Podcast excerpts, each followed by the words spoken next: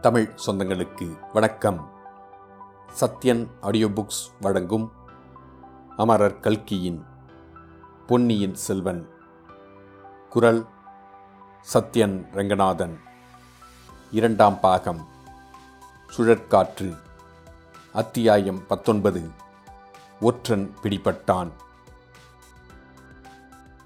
அன்று நடந்த சம்பவங்கள் பெரிய பழுவேட்டரருக்கு மிக்க எரிச்சலை உண்டு பண்ணியிருந்தன. சக்கரவர்த்தியிடமும் அவருடைய குடும்பத்தாரிடமும் மக்கள் கொண்டிருந்த விசுவாசத்தை வெளிப்படுத்தி காட்டுவதற்கல்லவா அது ஒரு சந்தர்ப்பமாக போய்விட்டது? ஜனங்களாம் ஜனங்கள் அறிவற்ற ஆடு மாடுகள் நாலு பேர் எந்த வழியில் போகிறார்களோ அதே வழியில் நாலாயிரம் பேரும் போவார்கள். சுய அறிவை பயன்படுத்திக் கொள்ள எத்தனை பேருக்கு தெரிகிறது? என்று தமக்குள் அடிக்கடி சொல்லிக்கொண்டு பொறுமினார். சக்கரவர்த்தி சொர்க்கத்துக்கு போவதற்குள்ளே சாம்ராஜ்யத்தை பாழாக்கிவிட்டுத்தான் போவார் போலிருக்கிறது. இந்த ஊருக்கு வரியை தள்ளிவிடு. அந்த கிராமத்தை இறையிலி கிராமமாகச் செய்துவிடு என்று கட்டளையிட்டுக் கொண்டே போகிறார். கொஞ்ச காலத்துக்கெல்லாம் வரி கொடுக்கும் கிராமமே இல்லாமற் போய்விடும். ஆனால் போர்க்களத்துக்கு மட்டும் செலவுக்கு பணமும் உணவுக்கு தானியமும் அனுப்பிக் கொண்டே இருக்க வேண்டும். எங்கிருந்து அனுப்புவது? என்று அவர் இறைந்து கத்தியதை கேட்டு அவருடைய பணியாட்களே சிறிது பயப்பட்டார்கள். அண்ணா இப்படியெல்லாம் சத்தம் போடுவதில் என்ன பயன்? காலம் வரும் வரையில் காத்திருந்து காரியத்தில் காட்ட வேண்டும் என்று சின்ன பழுவேட்டரையர் அவருக்கு பொறுமை போதிக்க வேண்டியிருந்தது. குந்தவை தம் அரண்மனைக்கு வரப்போகிறாள் என்று தெரிந்ததும் பெரியவரின் எரிச்சல் அளவு கடந்துவிட்டது நந்தினியிடம் சென்று இது என்ன நான் கேள்விப்படுவது?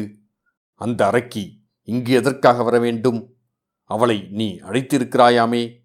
அவள் உன்னை அவமானப்படுத்தியதையெல்லாம் மறந்துவிட்டாயா? என்று கேட்டார். ஒருவர் எனக்கு செய்த நன்மையையும் நான் மறக்க மாட்டேன்.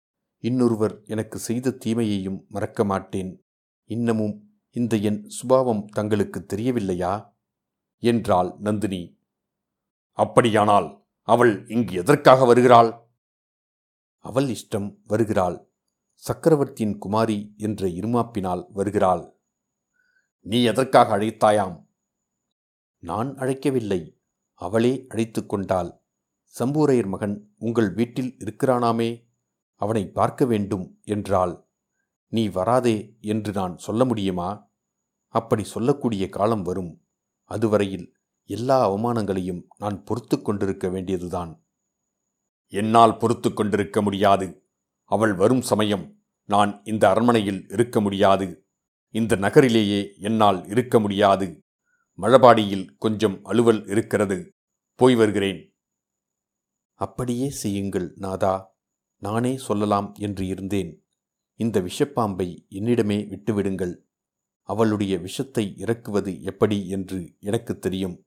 தாங்கள் திரும்பி வரும்போது ஏதேனும் சில அதிசயமான செய்திகளை கேள்விப்பட்டால் அதற்காக தாங்கள் வியப்படைய வேண்டாம். என்ன மாதிரி அதிசயமான செய்திகள்? குந்தவை பிராட்டி கந்தன்மாறனை திருமணம் செய்து கொள்ளப் போவதாகவோ ஆதித்த கரிகாலன் கந்தன்மாறனுடைய தங்கையை மணக்கப் போவதாகவோ கேள்விப்படலாம். ஐயையோ இது என்ன சொல்கிறாய்? அப்படியெல்லாம் நடந்துவிட்டால் நம்முடைய யோசனைகள் என்னாகும்? பேச்சு நடந்தால் காரியமே நடந்துவிடுமா என்ன? மதுராந்தகத்தேவருக்கு அடுத்த பட்டம் என்று உங்கள் நண்பர்களிடமெல்லாம் சொல்லி வருகிறீர்களே? உண்மையில் அப்படி நடக்கப் போகிறதா? பெண்ணைப் போல் நாணி கோணி நடக்கும் மதுராந்தகனுக்கு பட்டம் கட்டுவதற்காகவா நாம் இவ்வளவு பாடுபடுகிறோம்? என்று கூறி நந்தினி தன் கரிய கண்களால் பெரிய பழுவேட்டரரை உற்று நோக்கினாள். அந்த பார்வையின் சக்தியை தாங்க முடியாத அக்கிழவர் தலை குனிந்து அவளுடைய கரத்தை எடுத்து கண்ணில் ஒற்றிக்கொண்டு என் கண்ணே இந்த சோழ சாம்ராஜ்யத்தின் சிம்மாசனத்தில் நீ சக்கரவர்த்தினியாக வீற்றிருக்கும் நாள் சீக்கிரத்திலேயே வரும் என்றார். கந்தன்மாறன் தன்னை பார்க்க குந்தவை தேவி வரப்போகிறாள் என்று அறிந்தது முதல் பரபரப்பு அடைந்து தத்தளித்துக் கொண்டிருந்தான். குந்தவையின் அறிவும் அழகும் மற்ற உயர்வுகளும் நாடு அறிந்தவை அல்லவா? அப்படிப்பட்ட இளைய பிராட்டி தன்னை பார்ப்பதற்காக வருகிறாள் என்பது எவ்வளவு பெருமையான விஷயம். இதற்காக உடம்பில் இன்னும் பல குத்துகள் பட்டு நோயாகவும் படுத்திருக்கலாமே. அடடா இந்த மாதிரி காயம் போர்க்களத்தில் தன்னுடைய மார்பிலே பட்டு தான் படுத்திருக்க கூடாதா? அச்சமயம் குந்தவை தேவி வந்து தன்னை பார்த்தால் எவ்வளவு கௌரவமாயிருக்கும்? அப்படிக்கின்றி இப்போது ஒரு சிநேகிதன் செய்த துரோகத்தைப் பற்றி பலரிடம் படித்த பாட்டையே அல்லவா அவளிடமும் படித்தாக வேண்டும்? இடையிடையே அந்த பெண்ணரசியின் குடும்பத்திற்கு விரோதமாக அவன் ஈடுபட்டிருக்கும் ரகசிய முயற்சி குறித்து நினைவு வந்து கொஞ்சம் அவனை வருத்தியது. கந்தன்மாறன் யோக்கியமான பிள்ளை தந்திர மந்திரங்களும் சூதுவாதுகளும் அறியாதவன். நந்தினியின் மோகன சௌந்தரியம் அவனை போதைக்குள்ளாக்கிய போதிலும் அவள் இன்னொருவரின் மனைவி என்ற நினைவினால் தன் மனத்துக்கு அரண் போட்டு வந்தான். ஆனால் குந்தவை பிராட்டியோ கல்யாணம் ஆகாதவள் அவளிடம் எப்படி நடந்து கொள்வது எவ்வாறு பேசுவது? மனத்தில் வஞ்சம் வைத்துக்கொண்டு இனிமையாக பேச முடியுமா? அல்லது அவளுடைய அழகிலே மயங்கி தன்னுடைய சபதத்தை கைவிடும்படியான மனத்தளர்ச்சி ஏற்பட்டுவிடுமோ அப்படி நேருவதற்கு ஒரு நாளும் இடம் கொடுக்கக்கூடாது ஆ இளவரசி எதற்காக இங்கே நம்மை பார்க்க வர வேண்டும் வரட்டும் வரட்டும். ஏதாவது மூர்க்கத்தனமாக பேசி மறுபடியும் வராதபடி அனுப்பிவிடலாம். இவ்விதம் கந்தன்மாறன் செய்திருந்த முடிவு குந்தவை பிராட்டியை கண்டதும் அடியோடு கரைந்து மறைந்துவிட்டது. அவளுடைய மோகன வடிவம் முகப்பொலிவும் பெருந்தன்மையும் அடக்கமும் இனிமை ததும்பிய அனுதாப வார்த்தைகளும் கந்தன்மாறனை தன் வயம் இழக்கச் செய்துவிட்டன. அவனுடைய கற்பனாசக்தி பொங்கிப் பெருகியது. தன்னுடைய பெருமையை சொல்லிக்கொள்ள விரும்பாதவனைப் போல் நடித்து அதே சமயத்தில் அவளுடைய கட்டாயத்துக்காகச் சொல்கிறவனைப் போல தான் புரிந்த வீர செயல்களை சொல்லிக்கொண்டான். தோள்களிலும் மார்பிலும் இன்னும் தன் உடம்பெல்லாம் போர்க்களத்தில் தான் அடைந்த காயங்களை காட்ட விரும்பாதவனைப் போல் காட்டினான். அந்த சிநேக துரோகி வந்தியத்தேவன் என் மார்பிலே குத்தி கொண்டிருந்தால் கூட கவலையில்லை. முதுகிலே குத்திவிட்டு போய்விட்டானே என்றுதான் வருத்தமாயிருக்கிறது. ஆகையினாலேதான் அவனுடைய துரோகத்தைப் பற்றி சொல்ல வேண்டியதாக இருக்கிறது.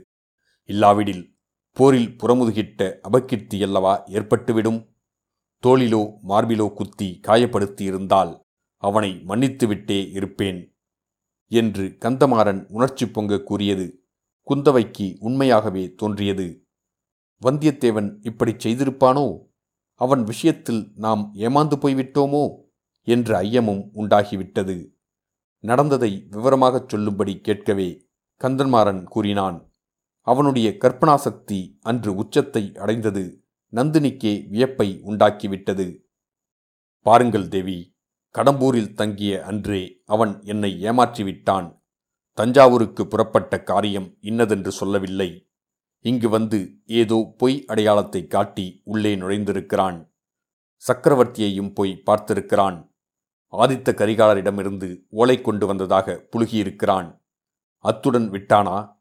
தங்கள் பேரையும் சம்பந்தப்படுத்தி தங்களுக்கும் ஓலை கொண்டு வந்திருப்பதாகச் சொல்லவே கோட்டைத் தலைவருக்கு சந்தேகம் வந்துவிட்டது. அவன் ஒற்றனாயிருக்கலாம் என்று ஐயுற்று அவனை காவலில் வைக்கச் சொல்லியிருக்கிறார். எப்படியோ தப்பிப் போய்விட்டான். அது விஷயத்தில் அவனுடைய சமத்தை மெச்சத்தான் வேண்டும். நான் இந்த செய்திகளை கேட்டபோது என் சிநேகிதன் பகையாளியின் ஒற்றன் என்பதை மட்டும் நம்பவே இல்லை. அவனுடைய சுபாவத்திலே சில கோணல்கள் உண்டு. அப்படி ஏதோ அசட்டுத்தனம் செய்திருக்கிறான் என்று உறுதியாக நம்பினேன். எப்படியாவது அவனை நான் கண்டுபிடித்து திரும்ப அழைத்து வருகிறேன். அவனை மன்னித்துவிட வேண்டும் என்று கோட்டைத் தலைவரிடம் நிபந்தனை பேசிக்கொண்டு புறப்பட்டேன். கோட்டையைச் சுற்றியுள்ள வடவாற்றங்கரையோடு அந்த நள்ளிரவில் சென்றேன். யாரையும் பின்னோடு அழைத்துப் போய் என் நண்பனை அவமானப்படுத்த விரும்பவில்லை. கோட்டையிலிருந்து தப்பியவன் எப்படியும் மதில் வழியாகத்தான் வெளியில் வரவேண்டுமல்லவா? முன்னமே வெளியில் வந்திருந்தாலும் பக்கத்து காடுகளிலேதான் மறைந்திருக்க வேண்டும். ஆகையால் வடவாற்றங்கரையோடு போனேன். ஒருவன் செங்குத்தான கோட்டை மதில் சுவர் வழியாக இறங்கி வருவது மங்கிய நிலாவெளிச்சத்தில் தெரிந்தது. உடனே அங்கே போய் நின்றேன். அவன் இறங்கியதும் நண்பா இது என்ன வேலை? என்றேன். அந்த சண்டாளன் உடனே என் மார்பில் ஒரு குத்து விட்டான். யானைகள் இடித்தும் நழுங்காத என் மார்பை இவனுடைய குத்து என்ன செய்யும்? ஆயினும் நல்ல எண்ணத்துடன் அவனை தேடிப்போன என்னை அவன் குத்தியது பொறுக்கவில்லை. நானும் குத்திவிட்டேன். இருவரும் துவந்த யுத்தம் செய்தோம். அரை ஞாழிகையில் அவன் சக்தி இழந்து அடங்கிப் போனான். அவனிடம் நீ வந்த காரணத்தை உண்மையாகச் சொல்லிவிடு. நான் உன்னை மன்னித்து உனக்கு வேண்டிய உதவி செய்கிறேன் என்றேன். களைப்பாயிருக்கிறது. எங்கேயாவது உட்கார்ந்து சொல்கிறேன் என்றான். சரி என்று சொல்லி அழைத்துச் சென்றேன். முன்னால் வழிகாட்டி கொண்டு போனேன். திடீரென்று அந்த பாவி முதுகில் கத்தியினால் குத்திவிட்டான். அரைசான் நீளம் கத்தி உள்ளே போய்விட்டது. தலை சுற்றியது. கீழே விழுந்துவிட்டேன். அந்த சிநேகித துரோகி தப்பி ஓடிவிட்டான். மறுபடி நான் கண் விழித்து உணர்வு வந்து பார்த்தபோது ஓர் ஊமை ஸ்திரீயின் வீட்டில் இருந்ததைக் கண்டேன். கந்தன்மாறனின் கற்பனைக் கதையை கேட்டு நந்தினி தன் மனத்திற்குள்ளே சிரித்தாள். குந்தவை தேவிக்கு அதை எவ்வளவு தூரம் நம்புவது என்று தீர்மானிக்க முடியவில்லை. ஊமைஸ்திரீயின் வீட்டுக்கு எப்படி வந்து சேர்ந்தீர்கள்? யார் கொண்டு சேர்த்தது? என்றாள். அதுதான் எனக்கும் விளங்காத மர்மமாக இருக்கிறது. அந்த ஊமைக்கே ஒன்றும் தெரியவில்லை. தெரிந்தாலும் சொல்ல முடியவில்லை. அவளுக்கு ஒரு புதல்வன் உண்டாம். அவனையும் அன்றிலிருந்து காணவே காணோம். எப்படி மாயமாய் மறைந்தான் என்று தெரியாது. அவன் திரும்பி வந்தால் ஒருவேளை கேட்கலாம். இல்லாவிடில் பழுவூர் வீரர்கள் என் நண்பனை பிடிக்கும் வரையில் காத்திருக்க வேண்டியதுதான். அவன் அகப்பட்டு விடுவான் என்று நினைக்கிறீர்களா? அகப்படாமல் எப்படி தப்ப முடியும்? செப்பட்டை கட்டிக்கொண்டு பறந்துவிட முடியாதல்லவா? அதற்காகவே அவனை பார்ப்பதற்காகவே இங்கே காத்திருக்கிறேன். இல்லாவிடில் ஊர் சென்றிருப்பேன். இன்னமும் அவனுக்காக பழுவூர் அரசர்களிடம் மன்னிப்பு பெறலாம் என்ற நம்பிக்கை எனக்கு இருக்கிறது. ஐயா தங்களுடைய பெருந்தன்மையே பெருந்தன்மை என்றாள் இளைய பிராட்டி. அவளுடைய மனம் வந்தியத்தேவன் அகப்படக்கூடாது அவன் துரோகியாயிருந்தாலும் சரிதான் என்று எண்ணமிட்டது. அச்சமயத்தில் அரண்மனை தாதி ஒருத்தி ஓடி வந்து அம்மா ஒற்றன் அகப்பட்டு விட்டான் பிடித்து வருகிறார்கள் என்று கத்தினாள் நந்தினி குந்தவை இருவருடைய முகத்திலும் துன்ப வேதனை காணப்பட்டது. நந்தினி விரைவில் அதை மாற்றிக்கொண்டால் குந்தவையினால் அது முடியவில்லை. இத்துடன் அத்தியாயம் பத்தொன்பது முடிவடைந்தது. மீண்டும் அத்தியாயம் இருபதில் சந்திப்போம்.